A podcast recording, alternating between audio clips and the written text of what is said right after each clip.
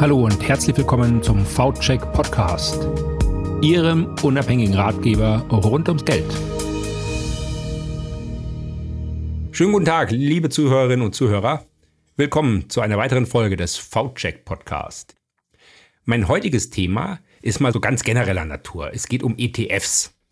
Das ist die Abkürzung für Exchange Traded Funds, also börsengehandelte Fonds im groben Sinne gemeint. Diese Fonds sind seit Jahren die beliebtesten Produkte der Investmentbranche. Weltweit gibt es mittlerweile mehr als, was weiß ich, 7000, 8000 ETFs mit einem Anlagevermögen von einigen Billionen US-Dollar.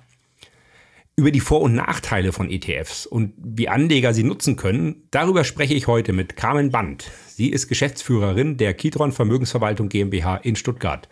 Hallo Frau Band, schönen guten Tag. Hallo Herr Heinze, guten Tag.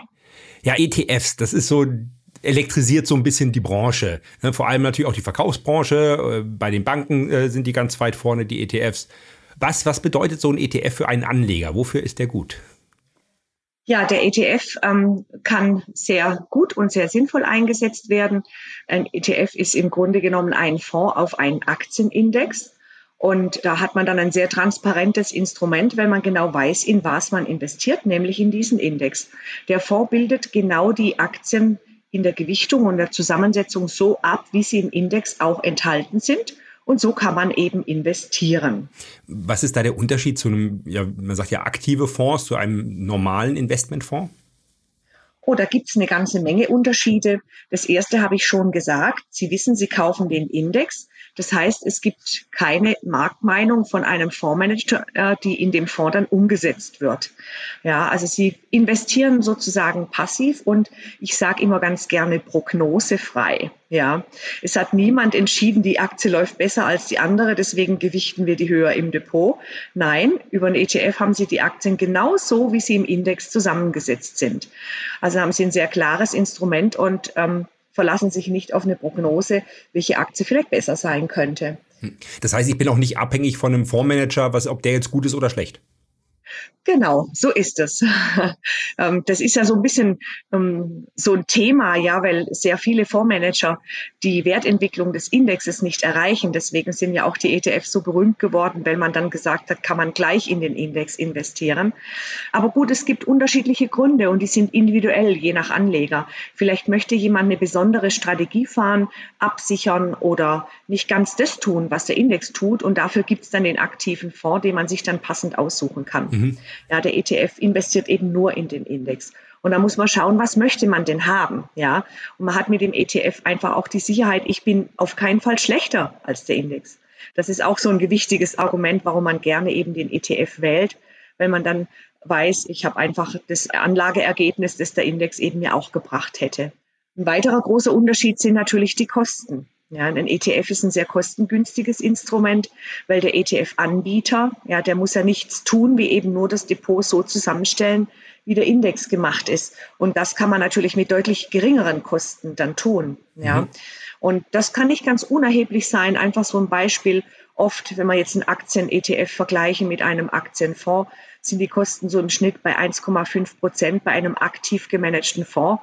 Das hört sich jetzt nicht so viel an, aber wenn man das mal auf zehn Jahre hochrechnet, sind es immerhin schon 15 Prozent des Vermögens. Mhm. Und dann wird es doch eine ordentliche Größenordnung wo man dann sagen muss, wenn ich in einen aktiv gemanagten Fonds gehe, dann muss die Qualität oder die Leistung des Fondsmanagers so gut sein, dass er mir die Gebühren einfach mit verdient. Mhm. Das heißt, der, der muss in diesen, also mindestens mal diese 15 Prozent in diesem Zeitraum auch erstmal wieder Plus machen muss er erstmal besser sein, damit er dann meinen ETF dann auch schlägt. Mhm. Ja. Oder wie gesagt, ich habe andere Gründe, äh, andere Ziele mit meiner Geldanlage, weshalb ich dann eine andere Anlagestrategie suche und vielleicht dann Index, eine Indexinvestition nicht so gut passt. Mhm. Und, und für wen sind jetzt wirklich solche ETFs auch sinnvoll? Ist das was für jeden Anleger oder für Anleger, die ja vor allem eben sagen, na komm, ich lege mal irgendwo an, mache vielleicht einen Sparplan und dann ist mir egal, was mit dem, mit dem Geld ist, dann warte ich einfach. Was ist so der, der typische ETF-Anleger? Es, ja, es gibt ihn wahrscheinlich, den typischen ETF-Anleger, aber ähm, im Grunde genommen ist die Anlageform für jeden geeignet. Ja, man kann es nicht pauschal sagen, weil man kann ja auch über ETFs in verschiedene Anlagesegmente investieren, in Aktien, die langfristig die interessanteste Rendite aufweisen. Da kann man schon im Durchschnitt über viele Jahre hinweg mit einer Rendite zwischen sieben und zehn Prozent pro Jahr auch rechnen. Aber wir haben eben sehr starke Schwankungen. Das haben insbesondere auch die letzten zwei Anlagejahre gezeigt. Das erste Jahr fast 30 Prozent plus, das nächste über 20 Prozent minus. Das ist einfach, das muss zu meinem Leben passen, zu meiner Lebenssituation und ich muss einen entsprechend langfristigen Anlagehorizont haben. Und das sind eben ganz häufig junge Menschen, die anfangen, Vermögen aufzubauen oder auch Eltern, die für ihre Kinder sparen, kleine Kinder sparen und wissen, das Geld wird vom 18. Lebensjahr nicht benötigt, genauso Großeltern für ihre kleinen Enkel. Und wenn man diesen langfristigen Anlagehorizont hat, dann kann man da sehr gut investieren und oder eben auch einen Sparplan machen. Das ist auch sehr beliebt. Und gerade auch bei ganz jungen Anlegerinnen und Anlegern nehme ich das sehr gerne in ETF statt vielleicht der klassischen Lebensversicherung, die es ja heutzutage auch in Aktien gibt. Aber der ETF ist einfach super flexibel. Man kann äh, jederzeit was einzahlen, auszahlen. Man kann eine Sparrate machen. Die kann man sekündlich ändern. Es ist nichts gebunden. Ich habe keine Nachteile, wenn ich verfüge. Also es ist ein ganz, ganz flexibles Produkt und von daher sehr, sehr beliebt, gerade beim Vermögensaufbau. Sehr beliebt und sehr geeignet. Und wenn ich jetzt ein Anleger bin, der vielleicht schon etwas im fortgeschrittenen Alter ist oder der auch nicht ganz so schwankungsintensiv anlegen möchte, dann mische ich einfach Anleihen-ETFs dazu. Das muss man dann genau rausarbeiten. Welche Mischung macht man da? Wie passt zum Anleger? Aber da auch da hat man zum Beispiel tolle Möglichkeit, ein Vermögen aufzubauen oder auszubauen, wenn man das übrige Geld vom Gehalt am Monatsende nicht einfach eher zinslos auf dem Konto liegen lässt, sondern wenn man das konsequent einfach ins Vermögen investiert und auch einen Sparplan macht. Und auch dafür sind dann ETFs in Aktien und Anleihen sehr gut geeignet. Mhm. Ähm, Sie sagten eben gerade das Thema auch Anleihe-ETFs. Das heißt, es gibt nicht nur Aktien-ETFs, sondern man kann auch Rentenpapiere, also Zinspapiere in, in ETFs packen und dann da reinsparen. Genau, das gibt ja auch im Renten, im Anleihenbereich gibt es auch Indizes. Und auf diese Indizes gibt es eben auch ganz klassisch ETFs, die ich dann verwenden kann. Ja, so wie beim Aktien-ETF, wie auch beim Anleihen-ETF, muss ich mir natürlich den Index genau anschauen auf den ich da setze und einfach gucken, passt es zu meinen Anlagezielen. Gerade auch im Anleihenbereich sagt man ja immer, das sind sichere Anlagen. Sie sind so sicher, weil ich genau weiß, wann kommt welches Geld wieder raus. Aber oftmals werden auch in den Indizes lange Laufzeiten umgesetzt und da kann können unterwegs doch auch Kursschwankungen auftreten. Das hat man auch im letzten Jahr sehr gut gesehen, wo die Notenbanken die Zinsen mhm. sehr schnell, sehr drastisch erhöht haben. Also muss ich immer jeweils immer genau reinschauen, was tut der Index, auf den ich setze. Ansätze. Ja, Sie haben gerade auch das äh, Wort Risiko verwendet. Ähm, sind denn ETFs risikoärmer als vielleicht aktive äh, Investmentsfonds für den Anleger? Oder vielleicht sogar risikoreicher? Ja, da muss ich wiederum genau schauen, was tut es? Ja, was tut mein ETF? Was tut mein Fonds? Und ich würde jetzt sagen, wenn Sie mal den ganz klassische Aktien ETF-Investment nehmen, ein ETF auf den MSCI World, ja, der ist durchaus vom Risiko vergleichbar mit einem weltweit anlegenden Aktienfonds. Ja, aber auch da müssen Sie genau gucken, wie die Anlagestrategie des Fondsmanagers ist, um beurteilen zu können, ist jetzt Ihre Fondsanlage risikoreicher wie das Investment auf den Index ETF. Ja, man muss einfach genau reinschauen. MSCI World, vielleicht kurz zur Erklärung, ist halt ein, ein Aktienkorb mit weltweiten Aktien. Genau, das ist ein Aktienkorb mit weltweiten Aktien, aber tun wir doch da mal beispielhaft den Blick etwas genauer rein. Der MSCI World gewichtet die Aktien nach der sogenannten Marktkapitalisierung. Dementsprechend hat das Unternehmen ein Gewicht in dem Index. Das heißt, wenn die Zahl der gehandelten Aktien, die dazu mit dem aktuellen Aktienkurs multipliziert werden, sehr hoch ist, ist das Gewicht ähm, im Index dann auch entsprechend mhm. hoch. Und so kommt es, dass eben die vier größten Unternehmen der Welt auch einen entsprechenden Anteil am MSCI World Aktienindex ausmachen. Die vier größten Unternehmen, das die Apple, die Microsoft, Amazon und Alphabet, die machen doch tatsächlich dann rund 10 Prozent des gesamten MSCI World aus. Okay. Ja, das ist, dann hat man hier schon ein großes Schwergewicht und deswegen ist ein Blick gut was ist da? Und wenn Sie zum Beispiel auch das Schwergewicht Apple nehmen, dann hat Apple ein höheres Gewicht wie vielleicht die 200 Unternehmen auf den hintersten Plätzen. Ja. Und dazu muss man sagen, dass der MSCI World in über 1500 Unternehmen investiert. Also eine schöne breite Streuung hat man da. Schaut man aber weiter ein bisschen genau hin, dann sieht man, dass vier von zehn Wirtschaftssektoren im MSCI World rund 60 Prozent des Indexwertes ausmachen. Mhm. Ja. Weil das die vier Sektoren ist die Informationstechnologie, das Gesundheitswesen, Finanzen und Industrie. Also habe ich hier in jedem Fall einen Investitionsschwerpunkt, mhm. weil einfach das die größten Unternehmen auch sind. Ja. Dann ist noch interessant zu sehen im MSCI World, dass zwei Drittel der Unternehmen aus den USA kommen. Das heißt, hier habe ich auch einen weiteren Schwerpunkt, dass zwei Drittel der Unternehmen, in die ich investiere, in den USA ansässig sind. Das finde ich wieder ein bisschen relativer, weil diese Unternehmen sind ja alle weltweit tätig und insofern ergibt sich da dann auch wieder eine weitere regionale Streuung. Ja. Aber so kann man eben, muss man eben genau schauen, in was investiere ich, um dann zu sagen, ja, das passt, das ist gut für mich. Und das ist das Besondere am Index, der sich nach Marktkapitalisierung zusammensetzt, dass man dann die größten Unternehmen drin hat. Ist auch gar keine schlechte Idee, weil wenn das Unternehmen über viele Jahre erfolgreich ist, dann steigt der Aktienkurs und die Marktkapitalisierung automatisch. Das heißt, ich investiere schon so einfach in die erfolgreichsten Unternehmen. Ja, das ist vom System gar nicht schlecht. Ja, aber hätte da nicht ein weltweit anlegender aktiver Fonds den Vorteil, dass vielleicht der Fondsmanager ähm, ein bisschen, ja, ein bisschen mehr Ausgleich sorgen könnte? Oder macht er das gar nicht, weil er natürlich Angst hat, dass er irgendwo dann die, die Wertentwicklung der besten Unternehmen verpasst? Das müssen Sie eben genau auch in den Anlagebedingungen des einzelnen Fonds nachlesen. Was tut der Manager? Ja, was, wie sind die Anlagerichtlinien im Fonds ausgestaltet, an die er sich ja auch halten muss? Und was macht er denn genau? Und da finden Sie alles. Ja, Sie hm. finden Fondsmanager, die tun das. Ja, und Sie finden natürlich Fondsmanager, die eher indexnah investieren und dann auch gar nicht so weit vom Index weg sind. Mhm, okay. Ja. Und dann kann man sich überlegen, ob man nicht gleich dann eben den Index-ETF dann kauft. Jetzt gibt es ja gerade ähm, beliebte Sachen, sind ja so Themen- oder Branchen-ETFs. Ja, Sie können ja mit ETFs dann in, in Wasser, in Biotechnologie, in Cybersicherheit und, und, und investieren. Was halten Sie davon? Ist da ein Fonds, die Fondsexpertise oder die Manager-Expertise besser oder schlägt da einfach der ETF auch den Fondsmanager? Das kommt auch immer drauf an. Also auch in diesen Bereichen können Sie gut ähm, in einen ETF investieren. Ja, weil Sie müssten eben sich die Mühe machen, die Fondsmanager auch kennenzulernen und einschätzen zu können, welcher Fondsmanager hat welche Expertise. Mhm. Das kann man natürlich auch ganz gut daran ablesen, welche Wertentwicklung der Fonds in der Vergangenheit gebracht hat. Aber gerade so neue Trends oder besondere Branchen, das sind ja so Themen, die kommen neu auf und oftmals hat man gar kein jahrzehntelang ähm, äh, Historie, auf die man dann gucken kann. Ja. Mhm. Auch hier können Sie sehr gut über ETFs investieren, weil auch hier oft die Indizes nach Marktkapitalisierung aufgebaut sind und Sie dann eben auch die erfolgreichen Unternehmen haben. Ja. Mhm. Aber das ist schon ein bisschen spekulativer, weil Sie dann einfach auch selbst entscheiden müssen, welche Branchen nehmen Sie mit rein, welche verstärken Sie, welche nicht, auf welche Megatrends setzen Sie, welche nicht. Und man muss da einfach auch aufpassen, dass man sich nicht zu verzettelt und es dann nicht zu kleinteilig macht. Oft ist die Erfahrung, dass es dann keinen Vorteil in der Rendite bringt, die man schlussendlich dann erzielt. Ja.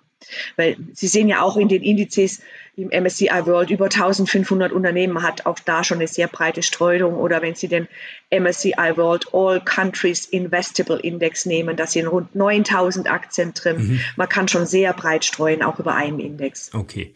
Ähm, auch das Thema Risiko, kann, kann, so ein ETF eigentlich pleite gehen? Weil Investmentfonds können ja per se nicht pleite gehen, weil das Sondervermögen ist. Wie sieht das bei ETFs aus? Das ist da auch so der ETF-Anbieter der kann pleite gehen, aber mhm. Sie mit Ihrem ETF nicht. Das ist genauso geregelt wie bei den Fonds auch. Die Wertpapiere, die der Fonds dann eben hält, müssen bei einer Depotbank ähm, geführt werden und sind Sondervermögen. Und der ETF-Anbieter hat hier keinen Zugriff drauf. Das ist gesetzlich geregelt und auch strafbar. Ja. Mhm. Und insofern kann Ihrem Geld nichts passieren. Da sind Sie sicher.